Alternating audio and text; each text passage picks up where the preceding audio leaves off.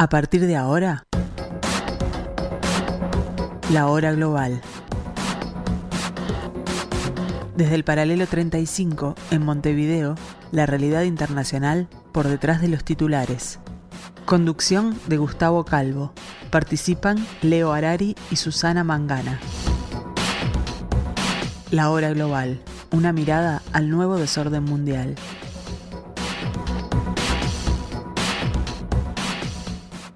Muy buenas tardes amigos, bienvenidos al 1170M de vuestro dial, a este lugar de la tarde de Radio Mundo, de la programación de Radio Mundo que hemos dado en llamar la hora global.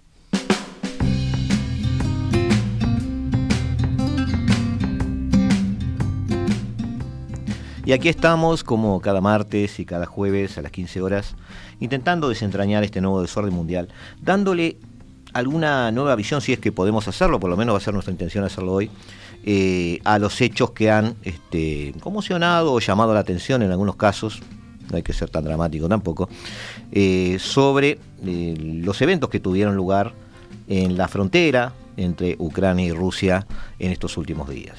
Si elaboramos una película, podríamos llamarla Las 24 horas que sorprendieron al mundo. Pero en realidad detrás de la sorpresa empiezan, como siempre, a haber análisis que demuestran las múltiples miradas que pueden tener casi cualquier evento internacional. Luego de meses de intensas protestas mediáticas, Chevgeny Prigozhin, líder del grupo militar privado Wagner, denuncia responsabilidades y prioridades de intereses individuales por sobre los nacionales en la guerra de Rusia y Ucrania, por parte sobre todo del ministro de Defensa, Sergei Shoigu, y del jefe de Estado Mayor Valery Gerasimov, quien de hecho está comandando la operación rusa desde enero. La ocupación de Rostov, el giro hacia Moscú, en una marcha sorprendentemente sin incidente, durante centenares de kilómetros de estos mercenarios, una negociación del premier bielorruso Lukashenko y posterior desarticulación de la iniciativa wagneriana siguieron en el guion. Hoy Prigozhin está en Minsk y la gran pregunta es qué sucede con una organización que funcionaba casi como una extensión de la política exterior rusa y su principal herramienta de expansión en los últimos años. Analizaremos las posibles hipótesis de lo sucedido y las implicancias de cada intento por dejar en claro eh, lo que ha sucedido. Aquí hay actores que han tenido cierto protagonismo en todo esto. Eh, no hay que quedarse solo con algunos nombres propios. El ejército en sí es una entidad eh, que concentra poder en Rusia. quizás no por su avidez política, pero sí por el hecho de que estamos frente al país más grande del mundo y obviamente tiene un ejército de un volumen que llama la atención frente a otros países medianos. Por lo tanto, es muy posible que en algún momento de la historia o en muchos momentos de la historia el ejército funja políticamente de alguna manera, por sí o por no. Más que nada en este momento donde se está dando el conflicto bélico, donde obligadamente es protagonista. El grupo mismo, Wagner, eh, un grupo militar, una organización privada, eh, como queramos llamarle, mercenarios para algunos, eh, fue un actor político relevante en estos días. Eh, los propios chechenios que están allí en, el terreno luchando y el propio Vladimir Putin.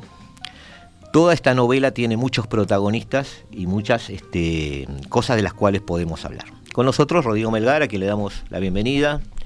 Buenas tardes, Rodrigo, ¿cómo andás? Muchas gracias, Gustavo. ¿Todo bien? Todo bien, por suerte acá. Estamos tratando de, de hacer algo, espero que nos ayudes con, tu visión. Siempre y José Antonio Sarabia, que nos había visitado ya, creo que dos veces, si mal no recuerdo, este, recién llegado en aquel momento, ¿estabas en Moscú específicamente? sí, de Moscú. Eh, analizábamos justamente esta operación militar, en aquel momento se llamaba así, más que guerra, eh, y, y, bueno, diste tu, tu versión o tu visión en aquel momento. ¿Todo bien? Buenas tardes, un gusto. ¿Estás en Montevideo ahora? Sí. sí. ¿Ya estás viviendo acá? Sí. ¿Estás cumpliendo funciones académicas? Sí. Perfecto, bien.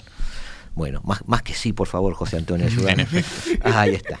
Eh, volvemos volvemos a lo, que queremos hacer. Eh, grupos militares privados, eh, milicias particulares, PMC por siglas en inglés. Este, ¿De qué estamos hablando, Rodrigo?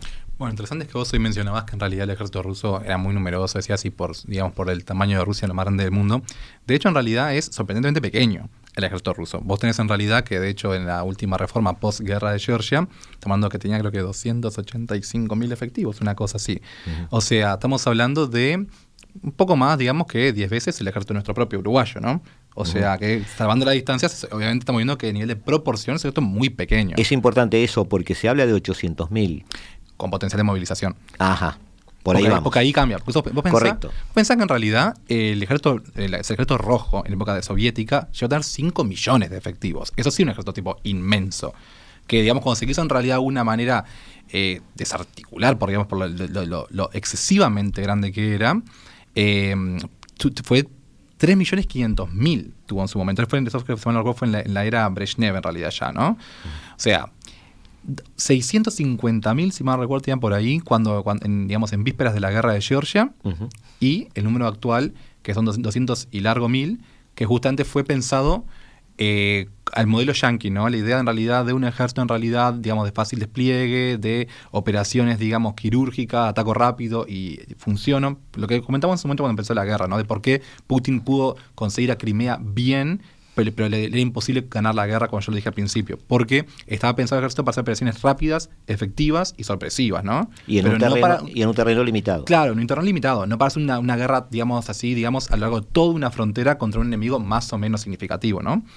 Em, porque como siempre, como siempre te digo, y es verdad, o sea, Ucrania no es, no es, eh, a ver, no es Luxemburgo de alguna manera, es Argentina, como siempre digo, ¿no? En un sentido, ¿no? O sea, pensando en, yo que sé, en Brasil, por ejemplo, siendo Rusia, ¿no? Pero no es, no es, un, no es caminar por el parque y listo. O sea, siempre iba a ser complicado. Y em, con respecto a las compañías militares privadas, claro, o sea, pensemos que cuando tienes un ejército justamente así de reducido, y vos enseguida ves que se te empieza a complicar de alguna manera la guerra, vos no puedes ser así y enseguida tener acceso a, no sé, un caudal de millones de soldados. Tenés que en realidad tener gente que tiene equipamiento, que tiene entrenamiento y que tiene de alguna manera un acceso pronto a todo eso, ¿no? Estás diciendo que ese, es- esa escalada de 250, 300 a 800 mil no iba a ser ni fácil ni rápida. Ni tampoco se ha realizado todavía. No, todavía no, no ha sucedido. O sea, porque en realidad, aparte, vos pensás que cuando vos movilizás capital, o sea, la movilización es movilizar persona- personas, o sea, de, las, de la esfera civil que han tenido entrenamiento militar y llevarlas al combate. Pero no son soldados, digamos, de vocación y de profesión. O sea, en cambio, el, el que es parte de una compañía militar privada, que es la sigla NILF, como decías, eh, lo hace, digamos, o sea, por vocación. E incluso sabemos que en realidad tienen incluso una vocación, ni siquiera tienen ese- esa especie de vocación, eh, digamos, eh, ¿cómo llamarle? Me sale en inglés el selfless, ¿no? Esa cosa de decir de peleo por los demás que puede tener capaz un soldado del ejército propio. O sea, que están las compañías militares privadas, van por el dinero. Son de alguna manera Claro, lo yo, peor. yo te quería poner un matiz ahí a ver si estoy bien. Perdona la interrupción. Eh, yo escuché ahí un análisis referente a que es cierto que son compañías que son, eh, que podemos utilizar la palabra mercenarios, digo. Ahora voy a eso explicar la distinción, Bueno, pero me la dejas usar por Sí, un sí, minuto. te la dejo por un minuto. Ahí está. Este, estos mercenarios se dice que este, luchan por el mejor postor. Yo he, leí- he- he leído algún tipo de análisis donde eh, contradice eso, porque en general este tipo de ejércitos surgen a veces de las entrañas de gobiernos, de exmilitares, de gente que tiene un cierto pasado combatiente Sí. y no se aleja mucho del sentimiento nacional del país de donde surgió. Algo de eso hay. De hecho, sí, Singer, un autor estadounidense, O sea, no, no cabría suponer que Zelensky pueda utilizar Wagner si le paga mejor que Moscú.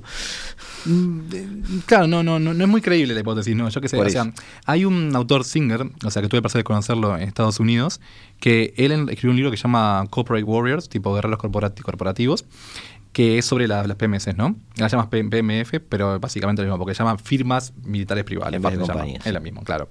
Eh, y una cosa que justamente decía él es que, claro, como nacen del seno, digamos, de un aparato, ya sea, o sea, industrial, corporativo, eh, digamos, dentro, enmarcado dentro de una sociedad, obviamente que hay un vínculo, primero que hay un vínculo en acento jurídico, ¿no? Porque vos, o sea, vas y te, te, te, te registrás como sociedad, con la tipología que sea, si vos sos SRL, sea lo que sea, pero te estás registrando, sos una sociedad. No en este caso, ¿no? Está bien. Igual va, o sea, el, el Pero tema- lo tomamos como si fuera, digo, porque el vínculo es casi oficial. Pensando, claro, pensando en realidad. Está bien, pero pensando en realidad en, en las clásicas, en realidad, ¿no? Que estuvieron, por ejemplo, presentes en la guerra de Irak, como fue. sí, ay, se me fue el nombre en realidad, pero. En Afganistán mismo. También, por supuesto, ¿no? Pero. mm, el problema en realidad es que. O sea, vos, o sea, más que el problema tenés un asunto jurídico, porque están radicadas en un país, tenés esa parte en realidad que eso tiene un esquema corporativo Y son un grupo. Los mercenarios, tal como están, digamos, de alguna manera entendidos bajo los parámetros de las Naciones Unidas, que son muy vagos a veces y demasiado estrictos en otras, o sea, no están contempladas las PMCs, sino el individuo como tal. O sea, la idea del individuo participando por la ganancia personal. Entonces, eso señala Singer que es un problema a la hora de tipificarlos a estos como mercenarios en algún sentido, ¿no? Como, como, como, como participantes del delito de ser mercenarios, ¿no? Sí. También está el tema de que en realidad, esto no lo dice Singer, esto, se me, me, olvidé ahora en qué paper había sido lo de esto, tipo en la maestría, pero también está el tema de eh, el uso que vos le das a los mercenarios versus las PMCs. Las PMCs, vos, vos las utilizás, o sea, por lo menos así se, amparan bajo el parámetro de la legalidad, operaciones defensivas. El tema, o sea, son las para suplementar digamos, una fuerza de defensa, teóricamente. O incluso como usaba Estados Unidos, por ejemplo, para la ocupación, que no es una operación ofensiva ni mucho menos, es para gestionar casi una fuerza policial de alguna manera.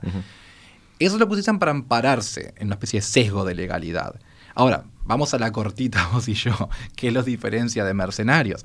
Bueno, es una cosa que evidentemente los aparatos jurídicos de nuestra sociedad actual tendrían que en realidad ajustar porque mucho de la fisonomía de las PMS recuerda a los mercenarios de antaño, sin duda. Sí, sí, todo este accionar deja muchas preguntas. Y el caso de Wagner, aparte, es muy, como muy me hace acordar, tipo la guerra de 30 años, las compañías esas comandadas por, por ¿cómo se llama? Los, capitanes, digamos así, poco menos que se, se, digamos, de alguna manera, con esa fidelidad de las tropas al caudillo, ¿no? En algún sentido. Sí, sí, eran señores, señores de la guerra, digamos. De alguna manera sí, sin, sin, su, sin su, feudo, pero sí. ahora bien, este, en este caso no simplemente se trata de una compañía contratada por un Estado, sino que hay dos elementos que me parecen importantes y que lo diferencian a Wagner de otros. En primer lugar, Wagner es utilizado en el exterior, es utilizado hacia afuera, digamos, en operaciones quirúrgicas, como tú decías, pero también es utilizado, en este caso, en algo que está llevando muchos, muchos insumos internos del ejército ruso, de, de elementos de seguridad. Está casi fungiendo eh, como un actor desde dentro de Rusia, porque también muchos de sus entrenamientos y sus bases operativas están en territorio ruso. Es decir, no estamos hablando de algo que está sucediendo en Mali. Lo que pasa es que en realidad, como te decía, vos tenés que... Y, eso, y eso genera, eh, un segundo, eso me parece que genera dos, dos problemas. Un problema militar y otro político. En primer lugar, genera un tema de convivencia con un ejército, que no sucede en otro tipo de operaciones donde tú mandás eh, la compañía privada a otro país donde eh, el ejército es el del otro, no el mío. ¿Sí?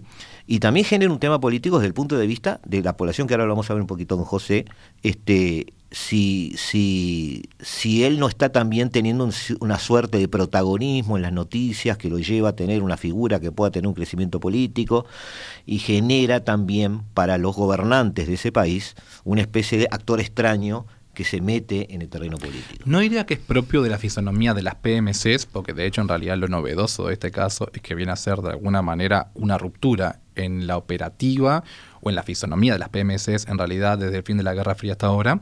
¿Por qué? Porque vos en realidad tenés que, por ejemplo, si mal no acuerdo, o sea, pero no, no, no quiero que creo que eran Sabre y, mm, Blackwater, creo que eran las que estaban en Estados Unidos en Irak, pero no me acuerdo en realidad.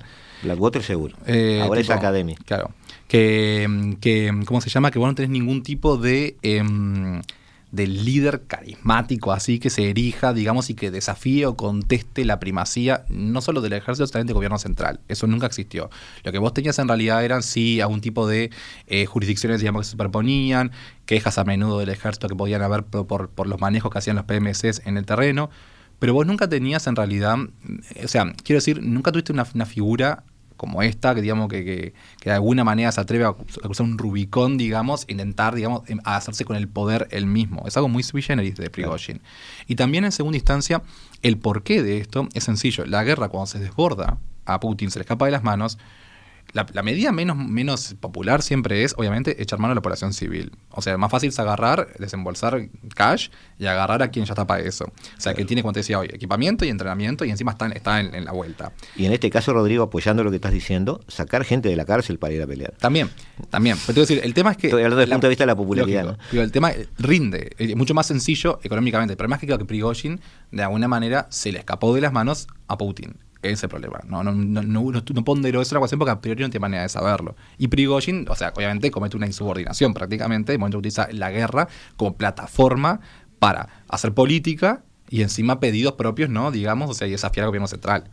Ahí, de está. todo ahí. Ahora, siguiendo un poco con, con el análisis, este, amigos, la idea es en este programa no, no dar un informativo sobre lo que está pasando, sino este, comentar sobre lo que ustedes y nosotros ya sabemos que pasó. Y no les vamos a decir lo, lo- lo que sucedió exactamente, sino lo, lo que creemos que sucedió, que es la relación que siempre tenemos con los oyentes. Este, y eso nos ha permitido, digamos, a veces bajar un poco la pelota al piso desde el punto de vista del análisis. Me gustaría ver un poquito el- la otra cara de esto contigo, José, que eh, va a ser un minuto y pico porque va a ser la excusa para irnos una tanda y después sí, el bloque que viene todo es contigo para, para ver esto un poco más profundamente. Eh, el grupo Wagner es visto desde su entorno, desde su entorno ruso, este, simplemente como alguien que está allí luchando, no sabemos quién es, o es alguien que podría llegar a tener ciertos adeptos o ser una especie de figura, eh, no te digo un rockstar, pero alguien que llame la atención. Eh, ¿Cómo lo ves vos o pensás tú que desde el otro lado, desde, de- desde el otro lado de la frontera, podríamos decir, se está viendo la cotidianidad, no esto, la cotidianidad con Wagner? ¿Qué era Wagner para ellos? No, bueno, siempre hay que hacer la aclaración de que, bueno, no hay datos concretos de análisis. Eh, lo más parecido que hay siempre es el Instituto Levada, que es el que hace los análisis más de corte sociológico en Rusia, y bueno, que Occidente los toma como válidos en cierto punto. Eh, y bueno, los analistas de, de Levada lo que plantean es que, bueno, los rusos sienten simpatía hacia el grupo Wagner, pero por su efectividad militar, de alguna manera. O sea, ven que esos soldados son más efectivos que lo que sería el, ejército regular de Rusia.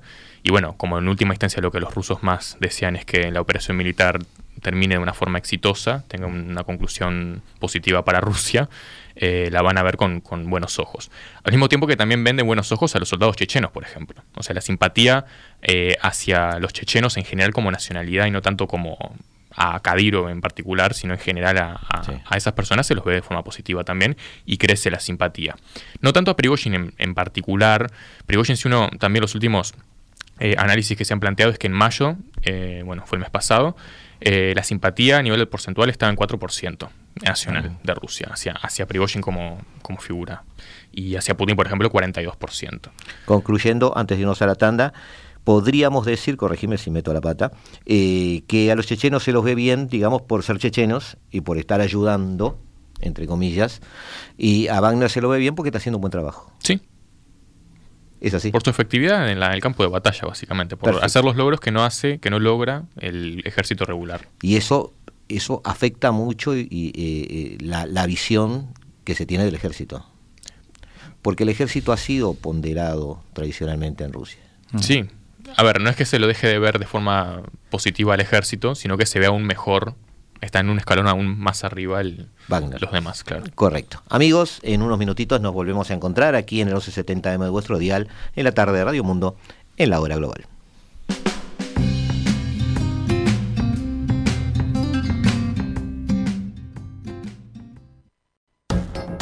Estás escuchando La Hora Global, una mirada al nuevo desorden mundial. Seguimos amigos, seguimos eh, tratando de entender qué pasó y capaz que con eso podemos tener algún insumo para saber qué va a pasar eh, en cuanto a la operación militar especial, como le llaman este, Putin, en cuanto a este evento que tiene que ver con su principal, este, ¿cómo podríamos llamarlo? No solo su principal operador militar en el terreno, sino también un gran socio este, de su política exterior. Y ahí te quería preguntar, siguiendo un poco con la, con la imagen, yo te pregunté recién, José, sobre la visión de Wagner, me dijiste que bueno, que tiene una, una, buena evaluación basada en su éxito sobre el terreno. Pero hay toda otra historia, toda otra cara de Wagner, que es el gran socio política exterior en más de ocho países fuera de Rusia, donde incluso llegan a administrar minas de oro y diamante en la República Centroafricana, donde a cambio de este, seguridad tienen acceso a determinados tipos de minerales que se van a ver este, siendo protagonistas, no solo en esta economía, sino en la economía que viene, muchos de ellos tienen relación con el tema informático. ¿Toda esa otra parte eh, estaba sobre la mesa en Rusia o es algo de lo que nadie tiene la más mínima idea? No, sí, en absoluto, para nada. Eh, a ver, la población en Rusia en general no, no está tampoco muy eh, pendiente de, lo, de, la política. Nosotros ahora vemos en los medios de comunicación, bueno, en la BBC, en Occidente, eh, los análisis políticos, geopolíticos, las implicaciones, los, no sé, causas de largo plazo, en fin, todo esto. El ruso, a ver, estamos en, empezando en julio, son vacaciones, terminaron las clases, muchos están recibiendo. Algunos rusos capaz que ni se enteraron de lo que pasó. O sea, capaz que el lunes hablaron con alguien y, se, le dijeron, bueno, mira que hubo tanques dirigiéndose a Moscú, ni me había enterado porque estaban en la playa. Eh, entonces no es gente que, que, le interese en sobremanera todo esto. O sea, el mismo hecho. Verán en la televisión o alguna noticia cómo van los, los su ejército, si tiene éxitos o no, pero la población no, está pendiente al 100% de lo que está pasando. Y, bueno, al mismo tiempo, los rusos son conscientes de que esta, este conflicto bélico al menos va a durar mucho más del 50%, alrededor del 60% de los rusos cree que va a durar al menos seis meses más. O sea, de acuerdo con las últimas encuestas. O sea que también saben que, esto va para largo. Entonces no, no están mirando en el detalle cada día lo que pasa. Ahora, ese no involucrarse tanto en la política es porque realmente no interesa o hay eh, capaz que los occidentales no lo entendemos, pero no importa, la idea del programa es eso, provocar un poco, o hay una cierta confianza en que los líderes se hacen cargo, toman las decisiones que yo no, no soy capaz de tomar y, ellos están haciendo su trabajo. ¿Puede haber algo de eso? Sí, sí, es que hay raíces históricas de larga data, de, o sea, bueno, desde siempre cómo se configura el, sistema, el sistema político ruso, eh, pero al mismo tiempo la gente sí dice, bueno, cree en eso de que, bueno, las grandes decisiones del país las tiene que tomar el político que está en alguna manera especializado en eso. Y el resto de la población vive su vida, trabaja y, bueno, busca satisfacer sus necesidades personales de alguna manera. Ahora, con estas respuestas estás invalidando esa hipótesis de que existe la posibilidad de que haya una especie de levantamiento popular o Putin pierda apoyo si se haga caer el régimen por algún tipo de este, insatisfacción. Eh, o sea, según tu respuesta, esos grados de insatisfacción que nosotros estamos acostumbrados a ver en la historia de Occidente relacionados con levantamientos o revoluciones, en realidad a Rusia nunca se llega a ese tipo de grados de insatisfacción. Porque no se sienten quizás capaces de intervenir en la política. Para llegar a la intersección ahí, digo, la revolución rusa y... De acuerdo, pero estamos hablando de esta época. Estamos, ah, estamos hablando de esta época. Y es muy discutible que la revolución rusa haya sido dirigida por la gente. Ese es otro tema histórico. Este, siempre hay una intelectualidad presente. Eh, pero vayamos a José, que José. No, me bombardees las preguntas. José. No sé, hay dos elementos ahí, claro. Eh, uno que hay que entender mi pregunta fue más psicológica, es decir, si, la, persona piensa eso, entonces, bueno, no va a poder pasar aquello otro. Pero es que va por ahí porque, a ver, el viernes, el sábado, si uno ve las redes sociales rusas, o sea, la gente estaba completamente en shock. O sea, como nosotros estaban igual, o sea, no sabían qué estaba pasando. O sea, la gente publicaba y preguntaba diciendo, explíquenme qué pasa. O sea, nadie se lo esperaba. Eh, y bueno, se remite a lo que pasó, si uno ve los primeros videos, bueno, de Rostov, cuando estaban ahí las personas, los dos ejércitos, de alguna manera, en una misma calle, el de Wagner y el oficial, eh, y la gente sentada ahí, grabando, comiendo una papa frita, ahí a, unos metros de los del ejército y grabando diciendo, ah, qué bueno, qué copado, están nuestros ejércitos ahí, se, se, está por volar todo por los aires, nosotros acá tranquilos, ¿no? O sea, no estaban corriendo, había, se llegó a escuchar explosiones y la gente corría un poquito y bueno, no, no, no había una cierta miedo de lo que estaba pasando.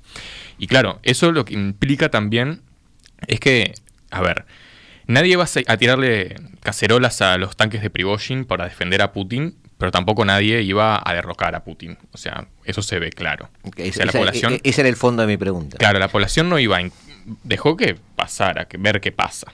Eh, no, no, no. Tampoco hubo organización previa. O sea, esto le cayó a todos de, sí, sí, sí, Si alguien quería organizarse. La, pregunta te la hice por, más que nada para. No porque yo quiera que vaya hacia un lado o hacia otro las cosas o, tratar de defender este.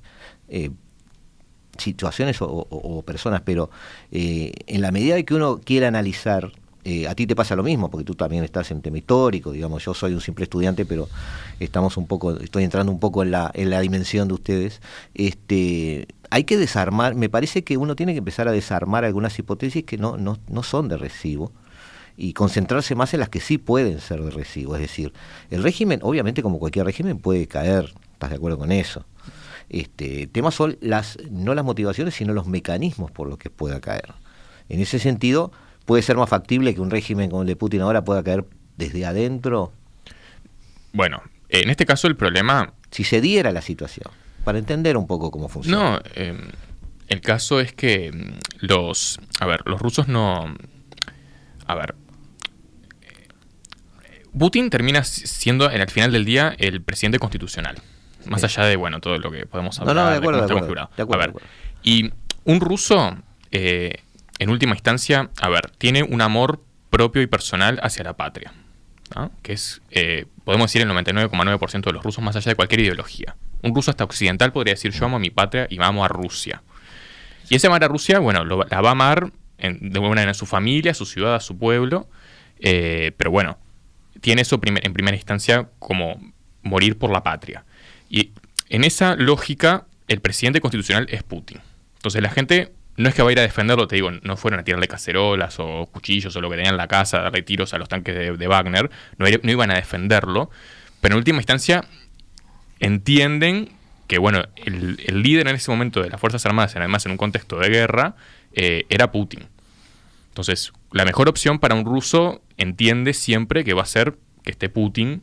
Y bueno, había en las redes sociales salió, a ver, si Wagner, en la hipótesis de que hubiese ganado, ¿no? que hubiese tomado el poder, ¿a quién iba a poner de ministros?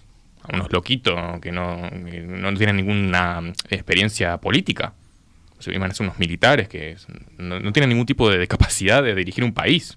Entonces, una cosa que es interesante también porque Putin en su discurso el, viernes empezó a hablar, bueno, la, el 17, rememoró a nivel histórico. Sí, mencionó el 17, esa conexión. Causó en Occidente ah, eh, reacciones diferentes, este, pero me gustaría tu opinión, a ver, ¿qué quiso decir y cómo se interpretaría? No, claro, lo, lo que quiso decir es que, bueno, de alguna manera, perdimos esa, guerra por culpa de una traición interna, bueno, que se generó una guerra civil y murieron una guerra fratricida, que es lo que él más detesta a nivel retórico.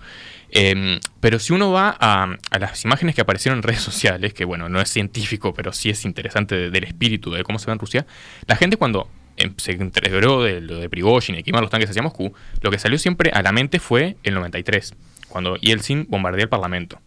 Sí. Ah, entonces, esa es la imagen que le vino al ruso promedio. Porque eso, sí fue un golpe. Bueno, no una revolución. bueno, y además, efectivamente, y, e implicó el peligro de efectivamente los rusos matándose entre ellos, y bueno, además, en, un contexto de una década de los 90 que fue desastrosa para la mayoría de los rusos. Entonces, lo que le vino a la mente al ruso promedio, en definitiva, fue: si Putin no está, viene de vuelta a los 90 y viene el caos cultural, social, y perdemos de alguna manera a todos. Entonces eso es lo que quedaba en el fondo de los rusos, lo que lo vi, cómo, cómo interpretaron esto. ¿Vos que, que, salió reforzado Putin entonces de esto de alguna manera? Es, mi pregunta debe ir un poco por ahí. ¿Cómo ves a Putin antes, durante y después? Igual, igual un, un, dardo para, para, Rodrigo, si me dejas. Sí, sí, tú que lo querés tanto como yo. Este, por lo que decís, bueno, sigue confirmándose que la ideología más potente desde el punto de vista histórico en, en nuestro planeta es el nacionalismo. ¿Es el qué? El nacionalismo. Mm. Seguimos. Es, es por una ah. es por una este, disputa interna que tenemos con Rodrigo aquí. Hay países volvemos, a Putin. ¿Cómo lo ves a Putin? O sea, sigue siendo también en, eso, eso que dijiste es interesante porque Putin también es visto como aquella persona que los sacó un poco de ese caos y, y entonces esa imagen también retroalimentaba su propia posición.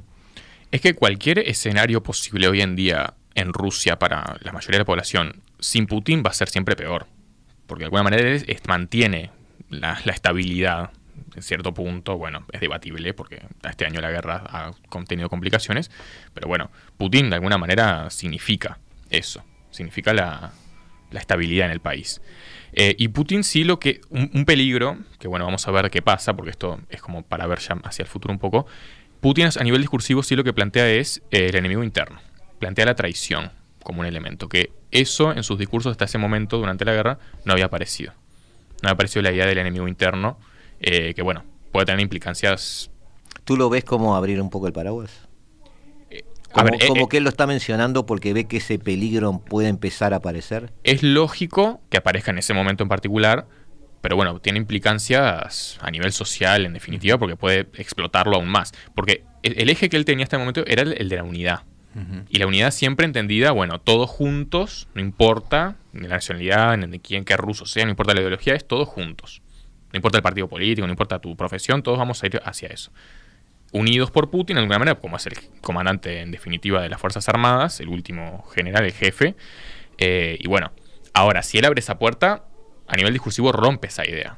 Porque el, el, ciudadano empieza a percibir que dice, bueno, hay enemigo interno, pero ¿cuál es ese enemigo interno? Puede ser mi vecino, quién puede ser, está en el gobierno, entonces empieza a romper un poco la lógica Sí. de, de esa, de ese monolito eh, de Y poder. en esa nueva lógica, una purga puede ser algo natural. Bueno, es que Mm. los, los que serían los, a llamarlo liberal es un poco complicado, pero los grupos anti-Putin serios a nivel ideológico que hay en Rusia, que son muy minoritarios, eh, dijeron, bueno, le viene al pelo ahora el 30 de junio que haga una noche de los cuchillos largos Putin. Capaz que aparece.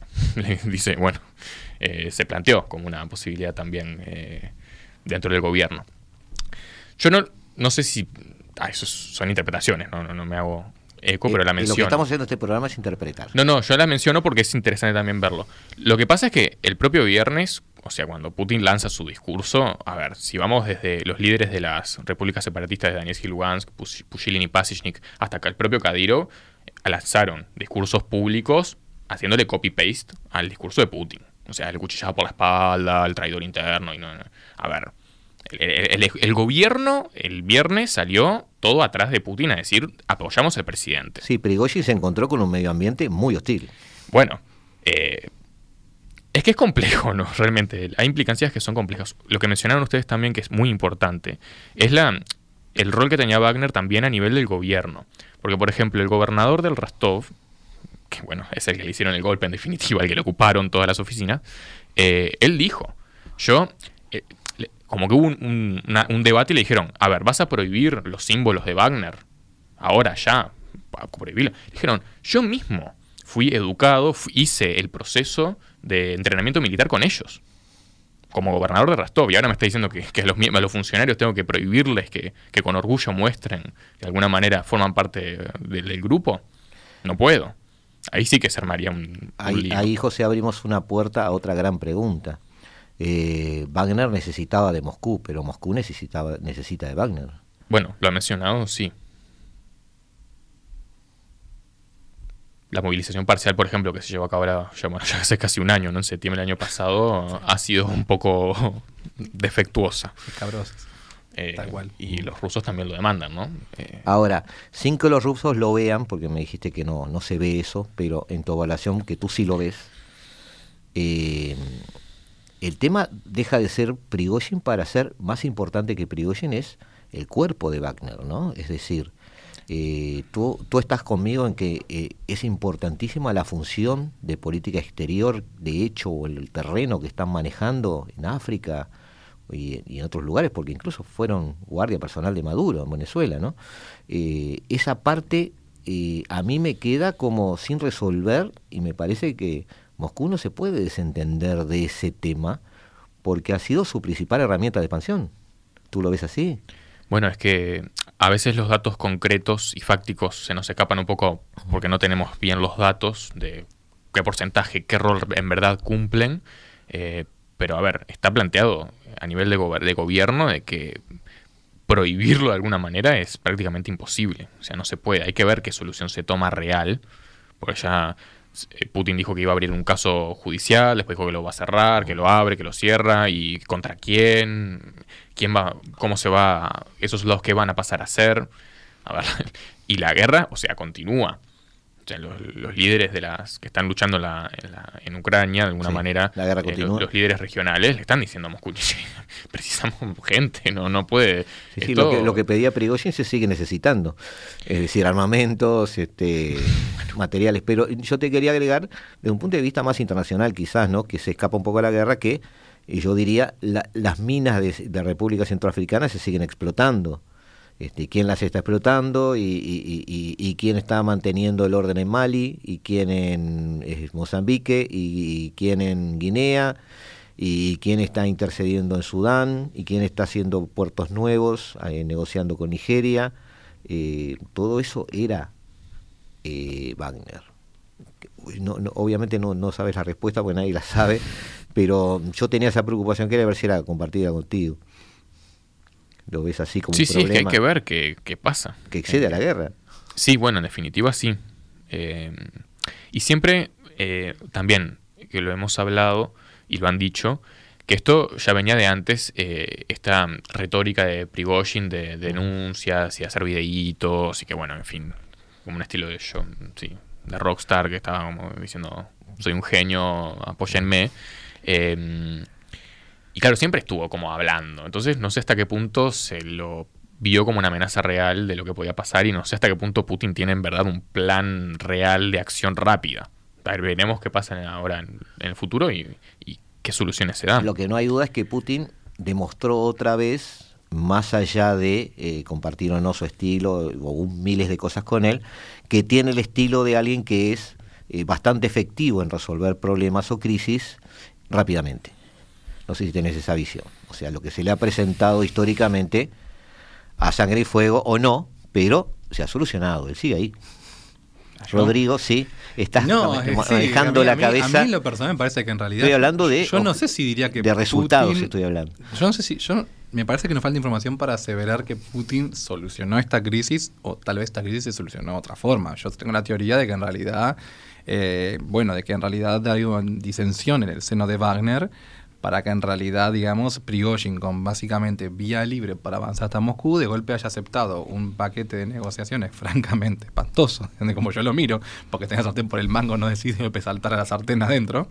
Eh, y eso es la explicación posible es que en realidad haya habido, digamos, o sea, discrepancias en el seno de Wagner, ¿no? Obviamente que hayan dicho yo no quiero hacer esto, que hayan habido, digamos, desafíos al poder de Prigozhin, que haya habido una, una reticencia a marchar sobre Moscú.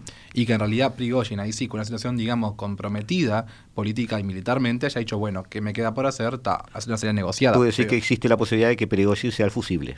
Yo creo que de alguna manera, en realidad, no sé, no sé, no entendí la metáfora lo que pasa, si no te, no te lo respondía mejor, pero lo que mm, te diría en realidad es que yo no creo que haya sido un triunfo necesariamente, sino de Putin, o sea, no un triunfo deseado y planificado de Putin tal vez, sino más bien como yo creo que hubo factores variables exógenas a la política de Putin capaz, que coadyuvaron para que, bueno, que se haya evitado el golpe que estaba llevando a cabo, ¿no? O que estaba en camino a hacerse. No sé si diría que Putin reaccionó rápido. Insisto, nos falta información. Capaz que hubo movimientos del FSB que desconocemos, capaz que hubo maniobras o amenazas que actualmente no están en conocimiento público, pero por, la, por el tinte del discurso, por verdaderamente lo, lo desahuciado y, y desanimado y, aparte alarmista que se veía Putin en el discurso, como mencionaba José, aparte el cambio incluso de la retórica, del enemigo externo, del enemigo interno, lo, lo difícil es para un gobernante de su, de su calibre y de su corte y de, de, su, de, su, de alguna manera Em, imagen construida, decir, he aquí que mi, que mi, gobierno, mi, mi, mi, Estado no es uniforme, no es homogéneo y que de ella hay disensión en el seno de mi país, es una misión terrible para alguien como él. Y haber llegado a eso significa que realmente estuvo en el momento de emergencia genuino y grave. Entonces, decir, de que él reaccionó rápido, no lo sé. Yo me quiero pensar que hubo otros factores que permitieron salvarle, digamos, la partida al final, al último momento. En el último bloque, amigos, vamos a hacer un raconto de, de, algunos hechos que pasaron en esos momentos o en estos días. Como tú decías, José, hay cosas que venían de antes, vamos a mencionar alguna. Y bueno, vamos a dejar ahí sobre la mesa para nuestros amigos, los que nos escuchan, eh, dos o tres líneas sobre las que pensamos pudiera evolucionar el futuro. Ya volvemos amigos, no se vayan, que nosotros seguimos aquí en el 1170M de Radio Mundo en la hora global.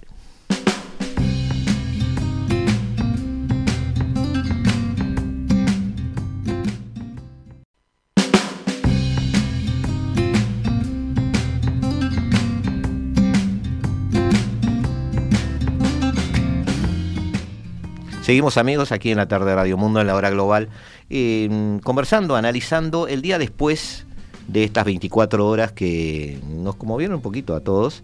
Este, capaz que no es el final de esta historia, eso lo vamos a ver, pero para hacer un poco de entorno a esto que son elementos que tienen que ver con lo que ha sucedido, es cierto que en esta operación especial, eh, un poco como decía José, pero dando vuelta un poco la frase, el ejército manejó alternativas, primero una estrategia al norte, después otra en, el este, después el, finalmente en el sur, eh, concretamente sobre el Donbass. Hubo marcha atrás, hubo errores, hubo cambios de comando. Eh, Wagner fue igual o más eficiente que el ejército.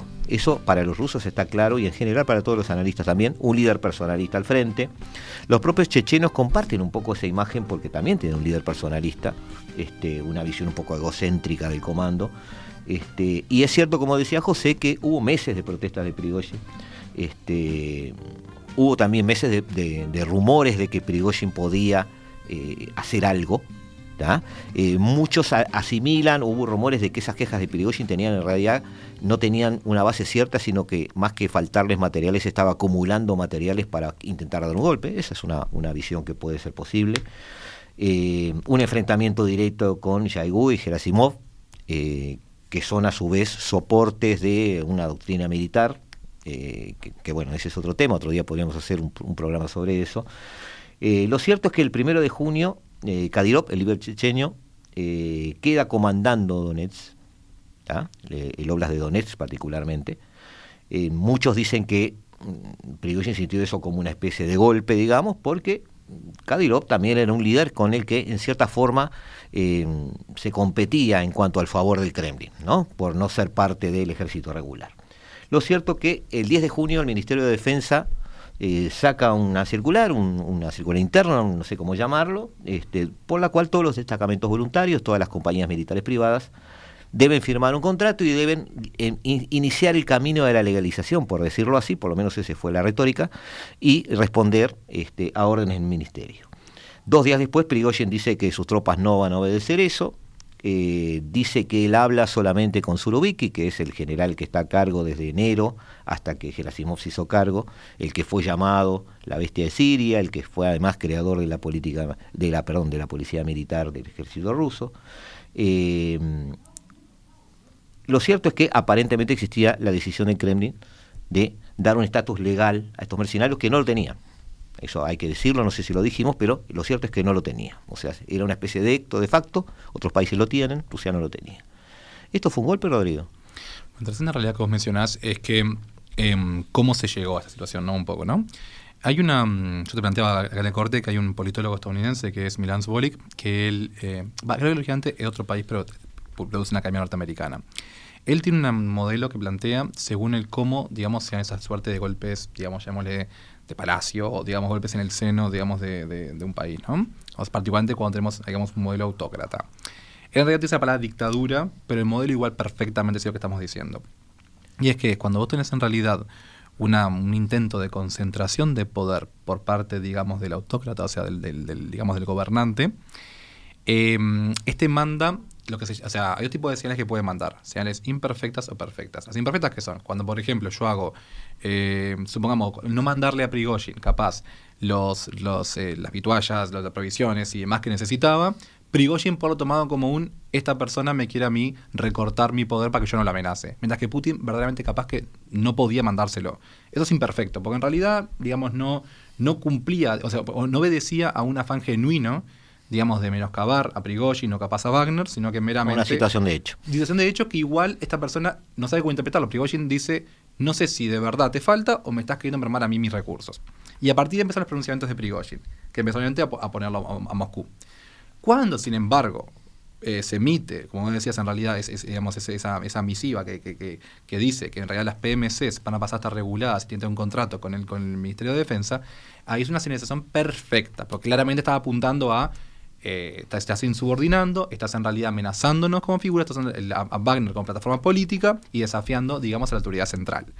Eso está marcando, de alguna manera, o sea, la maniobra, digamos, del Kremlin de atar a las PMCs y, digamos, y tener el poder de reestructurar, incluso eventualmente, o redefinir a Wagner, eso es una señalización perfecta de que a Prigozhin le querían de alguna manera, hablando en criollo, serruchar el piso. Para sumar, Kadyrov y los chechenos firmaron. Efectivamente. Entonces, y ¿qué tuvieron su premio. entonces, ¿qué pasa?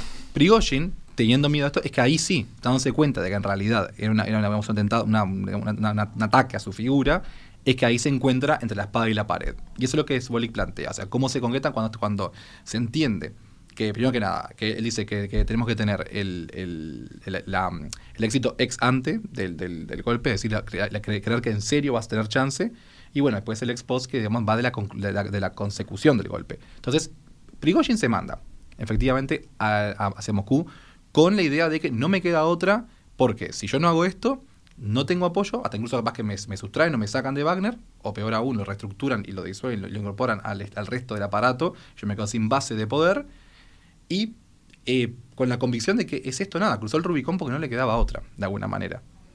Eso es lo que, lo que yo entiendo de todo este, de todo este fenómeno. Pero lo cruzó para dar un golpe. Él sigue insistiendo en que en realidad su, su golpe de efecto, por llamarlo de alguna manera, era un intento de descabezar el ministerio. No sabemos qué habría pasado porque no tenemos acceso, digamos, al- a un plan genio. Yo creo que tampoco él tenía una idea concisa. A menudo este tipo de situaciones se, se detonan como de una manera muy reactiva. Solamente él arrancó a marchar y solamente estaba planificando qué hacer en caso de tener éxito Claro. cuando, cuando se detuvo en realidad. Una ¿no? mirada más conspiranoica te va a decir, bueno, en realidad Putin eh, se decidió por eh, tocar la balanza hacia otro lado y eh, realmente el no envío de, de pertrechos o materiales era una provocación para este, hacer saltar a Tal Prigozhin. vez lo haya sido, y yo de hecho incluso no, lo, no, no voy a decirte que no. El tema yo creo que no, no tengo elementos para decirte ni afirmártelo ni negártelo. Eh, Yo creo que lo creo muy posible. No a priori te digo no tenemos elementos, pero sería lógico. Prigozhin está en Minsk. Eh, sí, está, de hecho acabo de leer ahí en la BBC. Sí, sí, ya está en Minsk. Sí, Eh, Es esperarse, bueno, sigue en pie tu hipótesis y la noto de que pudiera haber alguna este, secesión interna dentro del grupo Wagner. Y quizás el Kremlin aprovechó eso. Sí, para mí lo más Ahí tendríamos, si no, no se explica en realidad. tendríamos otro elemento aglutinador que no es Prigozhin que mantendría funcionando al grupo Wagner quizás dentro de la órbita del ejército. Lo normal en estos casos, aunque después de escuchar a José en realidad me, me convence un poco de lo contrario, lo normal en estos casos es que vos, cuando tenés un grupo así sublevado, ya de por sí polémico y acabándole de cortar la cabeza, lo mejor es disolverlo y reestructurarlo en el resto, digamos, de las estructuras. Vos pensaste, José, y yo no había pensado ese detalle de qué cabida y qué calado tiene de alguna manera en el pueblo ruso. Capaz que en ese caso entonces se busca preservarlo, sí, bajo una manera que no, que no, que digamos, o sea, cortar de alguna manera, Un nuevo limarle, Wagner. limarle los dientes de alguna manera. Un nuevo Wagner. Claro, para, para que no pueda, digamos, amenazar al Kremlin, pero mm, disolverlo capaz que no sería una medida popular. Eso no lo había pensado, sinceramente. Eh, José, ¿fue un golpe? No, bueno, lo que no hay que olvidarse es que Prigozhin en realidad dice que él no iba a derrocar a Putin. Mm. Él dice, yo voy a llegar a Moscú a quitar a estos, eh, a los ministros que están comiéndole la cabeza a Putin. Porque dice que los ministros en realidad están diciendo mentiras, que son, bueno, unos corruptos, que son ellos, pero Putin no. Dicen, yo no voy a tocarlo, porque claro, si decía voy contra Putin, ahí sí la gente tal vez no le hubiese eh, aplaudido tanto. Em, pero bueno, al final lo que pasó fue uno de esos eventos históricos, porque fue algo único, eh, que bueno, no sabemos al final qué, qué en realidad pasó. Este, bueno, muchísimas gracias Rodrigo, muchísimas gracias José. Este, sobre este tema eh, hay un futuro, ¿no, José? Es decir, eh, hay que ver qué pasa.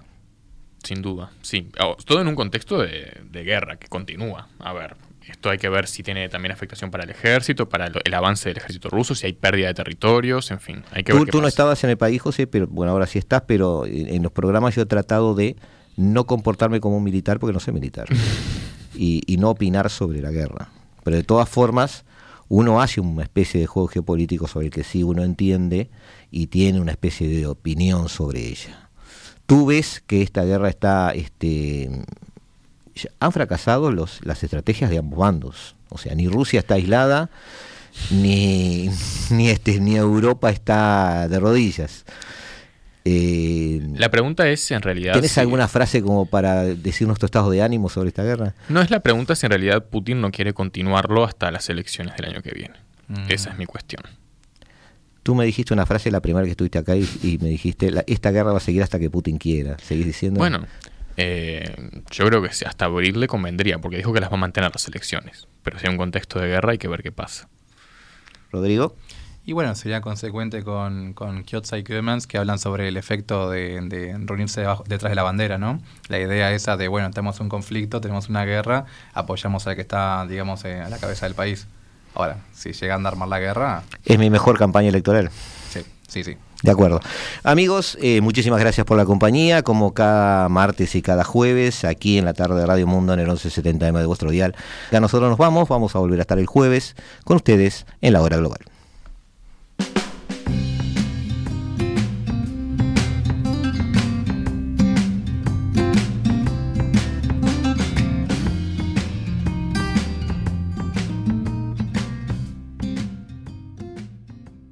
La hora global, martes y jueves a las 15 horas. Repite a las 21 horas.